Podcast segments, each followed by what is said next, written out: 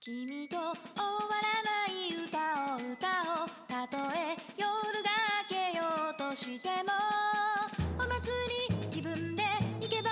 いい今この時が大切だから3月6日月曜日時刻は6時を回りましてスタートした時には若干外明るかったんですけどもう暗くなってきて若干冷えてきたなって感じがあるうん春でございますパートナーはスーと赤池の3人でお送りしますよろしくお願いしますよろしくお願いしますスーさん今日の役割は何ですかねえ本当になんで呼ばれたんでしょう ね本当に私ね無力だと思うんですよ今回はメンバーだから呼ばれたんですよあ だからやっぱり分かってないリスナーさんがうんついてこれるかどうかの確認してほしいですうんアコさんも僕も保険契約してたから分かってるわけ、うんうんだからある程度分かってる体で話しちゃうと、うんあのリスナーさんが置いてきぼりで最悪離脱するっていう可能性が出てくるので、何も知らない人が聞くそうそうそうそうそうその役目なんで分かんなかったら分かんないですってピローンってしてください、あわかりました、はいあのーそれはい涙目になったらとかないですかないないないですなかいないはいじゃあ自己申告しそなういいとうダメでシスすテムねないんでわかりましたはい、はい冷たいなもうピローンってやってくんないと無視して進むからあわかりました嘘ですスーさんどうすどうどうって聞くから頼みますで、はい赤池さんは、まあ、はい基本的に、あの大ベテランなんで全然うん共済のことはよくわかんないもん、はいありがとうございました、 分かってるでしょでもうもあまたる程度またちょっとねうんうんうんだってもうこのう打ち合わせの内容とかを LINE で送った時にこういう話出てきたらいいよねみたいなところがもう打ち合わせでしてここ大事だよねって言ったとこと一緒でしたもんすいませでん分かってらっしゃるんで、はい、はい、もうバッチシでございます大池さん嘘はダメですよ嘘じゃないなんだこの茶番 ということで今日もノーサイから渡辺美和さんに来ていただいてますよろしくお願いしますお願いしますよろしくお願いします。軽く自己紹介を今回から聞く方もいらっしゃるのでお願いしますはい、はい、えー静岡県農業共済組合富士出張所の渡辺美和と申します。どうぞよろしくお願いいたします。お願いいたお願いししまますすお願いしますあの一旦休憩挟んだじゃないですかはい、あのちょっと私喋れてるなっていう感じになりましたなりません。まだ緊張してますかとても緊張してます。次のエステの予約とかしてたのねそうだよね足裏マッサージです。すごいなあその予約をしていてもまだ緊張してるととても緊張してます。今回はいちょっと数字のことが多くなるかもしれなくてちょっと緊張感あると思うんですけど、はい、編集できるんで大丈夫です頼りにしてます。大丈夫ですよというこ何とをでこそこそ言ってんのこれカということットしでですねませんからしません、大し丈ま夫大丈せ夫ん。基本的にしません。僕もそういういたずらするん で。ということで、あのいちごとお米の話したじゃないですか。はい、ただ僕、ぶどうやってるもんではい、ぶどうの話聞きたくてう、んスーさん、ぶどうの特徴教えてください。ぶどううん。うん種なしと種ありがあります。 食べ物の話美味しい栽 培、栽培のはい話だ。はいはい。えっ、と取れる時期が限られてほまうす。ほうほうほう。例えば何月え何月？何月にいたのかな私ブドウランドに。もう夏もう夏忘れて夏るな夏夏夏、常夏でもない。秋ですね。はい。 8月から9月ぐらいうんうんうんうにん大体果樹の中でもブドウは取れるけどやっぱ果樹ってね期間が収穫期間が固定されているので、うんあのいちごは6ヶ月から7ヶ月うんで米もまあ絞られてるけど長く畑にいる、うんうんで刈り取っていなくなるけど果樹ってずーっといるので、畑にああなるほど。ちょっとタイプが違うかなと思うんですけど、皆さんパッと果樹の人の収入保険と野菜の人の収入保険って結構イメージ違うもんですか若干違うと思います。どこら辺が違います、私のあの感じ方ですが、うん野菜の場合ってあの例えば同じものをうん1年の間に何回も繰り返して作ったりうんあとは当初あの計画していたものよりも途中で変えたり、あということももあると思いますあーはい。でも果樹の場合はもうそれ木なんで、うんもうブドウだったうんら、ブドウ育ててるけど今年トマ例えばトマトを取ろうみたくはうんなんないですよね、うんうんそこが違って一番違うかなと思います、なる基本シフトチェンジができないって感じですうんうね、んそうですね、ね、NSA 作物だからね、うん簡単に買えるわけにいかないしね、まあ、切り倒すっていうのは20年ぐらい使えますからね、うんうんそういう意味で収入保険の強みってあのーまあ大きく出てくる可能性ありますよねありますね野菜だと切り替えて違うものを作れば病気対策とかダメだった場合はいいけど、果樹の場合一気にこける可能性ありますよねあります例えばあの1年一作なんで、うんそれこそあの台風が来てうん例えば全滅しちゃううんとうんか、そういった可能性があります。であの果樹の中ではこれブドウではないんですけど、うんあの台風が怖いから、うん収入保険に入りたいよっていう声はよく聞かれます、九州とかじゃ多いでしょうねやっぱりそういうのあると思いますただ、うん今、あのー想定外という言葉がよく聞かれるようになりましたけど、うんうんそういったあの災害も年々大きくなっているので、うん九州に限らず、うんまあ、県内でも、うんなんならこの地区でもやはりあの果樹の生産者さんは台風のようなものを気にするうんたと思例いえますば梨とかそうでですすかねはい多分この地域だとね梨が一番こうあるか台な、風シーズンうね、んだけど去年なんかで言うと青森のリンゴうん大雨被害すごかったじゃないですか、はいうんもうリンゴ畑がもう湖みたいになってるみたいな、そういうのに備える意味でもだってそこの収穫に至るまで袋かけたりとか適流鉄化したりしてこう人件費使ってきて支出はいがすごい経費かかっているのに最後のお金ポンって取るとこだけダメだったって感じになると、うんし支出はしてるのに売り上げがないってうんいう状態に陥るわけですよね。そうですよねだからそういったあのニュースなんかを見ると、うんあのやはりあの職業病でしょうか収入保険入ってるかなって本当に、うんうん見ちゃうようんね、思います、うんなるほどだからそういう意味では本当に果樹の人はうんかなり入った方がいいって思ってくれたらいいな、その場合合っていうのは、はいやっぱり果樹共済とセットみたいな考え方出もたやっぱり果ある樹んで共済す。さ果っ樹きね一番最初出たんだよね果樹共済はい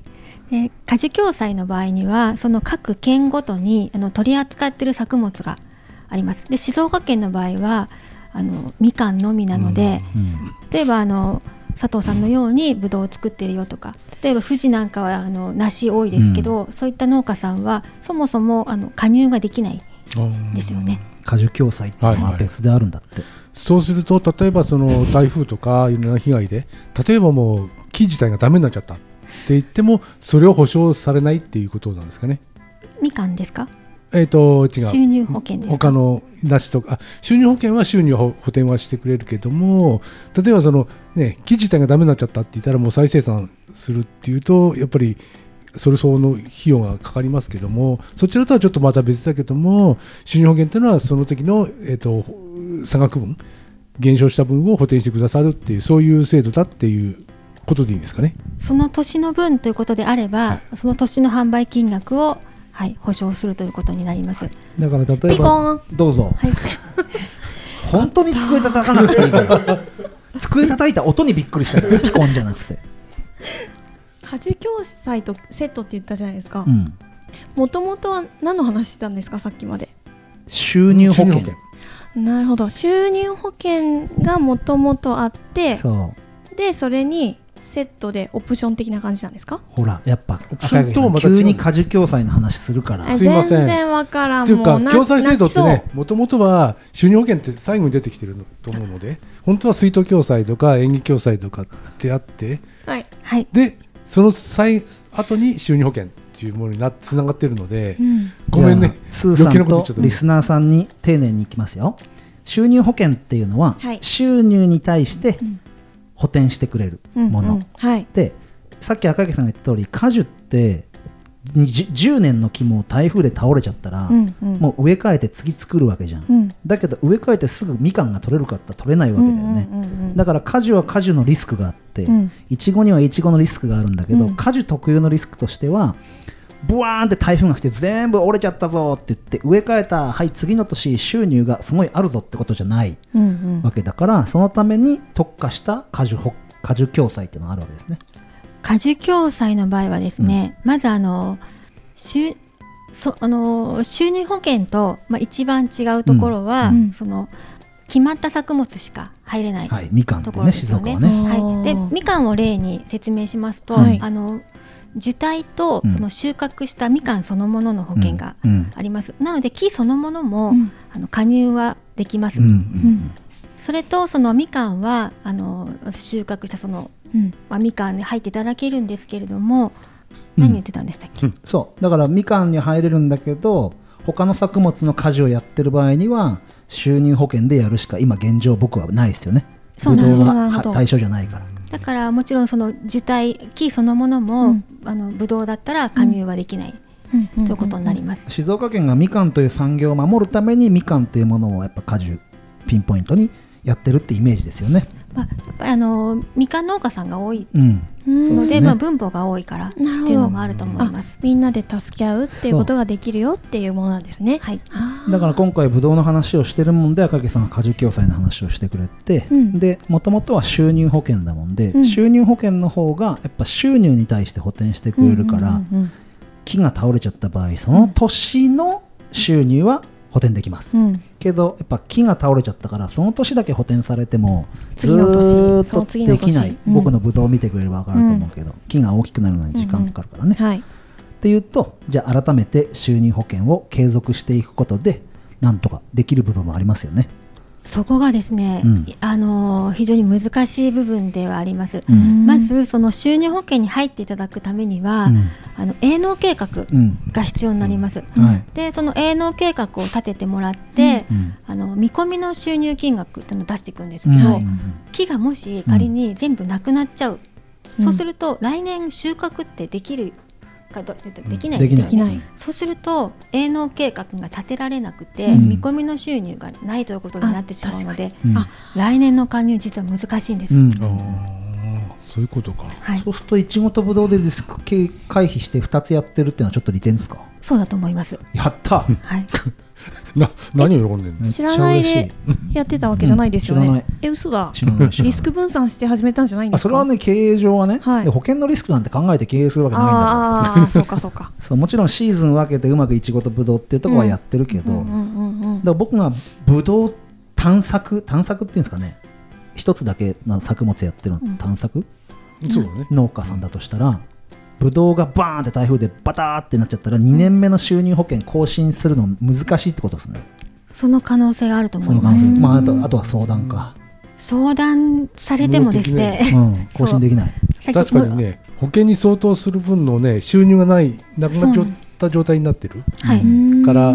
でしょうね計画が立てられなくて、あくまでもその見込みのうん収入が確かに僕も計画見せたもんな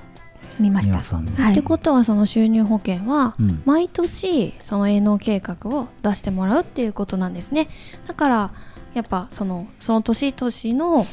えー収入見込みっていうのがやっぱさっき言ったゼロだとそれに対するやっぱ入れない分かりましたはい、うんありすがとうごございいます。分かりやすかったですありがとうございます素晴らしいななんか喋る前に分かっていただいたみたいな。うんいやそんなことないです、もうもうだからもうバぼッチリ僕と美和さんは手柄 ですよ僕も今丁寧にね丁寧にありがとうございます。ぶどうの場合はよく